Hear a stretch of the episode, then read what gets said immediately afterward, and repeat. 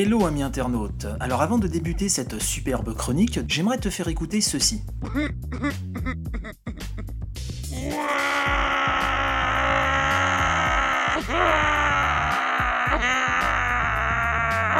As-tu deviné de quel gosier rustique s'est échappé ce râle pour le moins viril, mais aussi un peu perturbant Ce son, véritable ode à la virilité, tu en conviendras, nous provient de Jean Dylan. Jean Dylan, c'est un gamer hardcore, un hardcore gamer comme on dit, euh, qui a frôlé l'AVC en s'apercevant que le jeu qu'il venait d'acquérir pouvait se boucler en 17 heures au lieu des 20 annoncés fièrement par l'éditeur.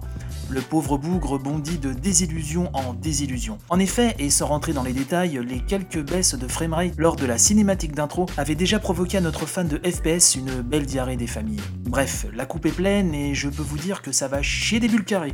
Mon Jean Dylan ne va pas se laisser faire et crier toute sa haine sur Twitter et le forum officiel du jeu. Je pense que c'est la moindre des choses.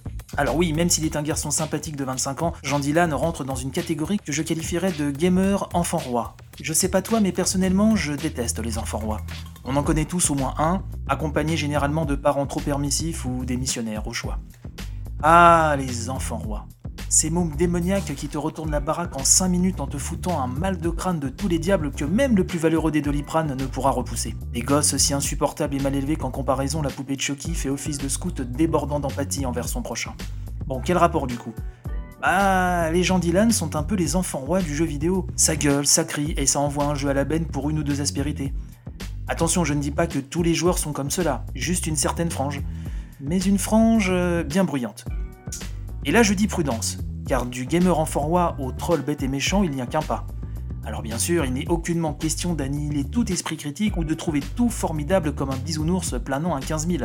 Non, mille fois non. Mais si tous les gens Dylan du monde pouvaient par moments se décider à arpenter les terres chaleureuses de la pondération et de la réflexion, pèlerinage qui les aiderait à distinguer un titre bien conçu mais imparfait d'une bouse intergalactique, ça nous ferait grand bien. Oh oui, grand bien. Donc, qu'on se comprenne, on a le droit de ne pas aimer un jeu a priori bien conçu, mais certains arguments avancés par ces gamers en roi flirtent bien souvent avec le ridicule et semblent n'avoir pour objectif que de chatouiller les moustaches des joueurs les plus raisonnés, ces derniers tombant parfois bêtement dans le piège du débat stérile.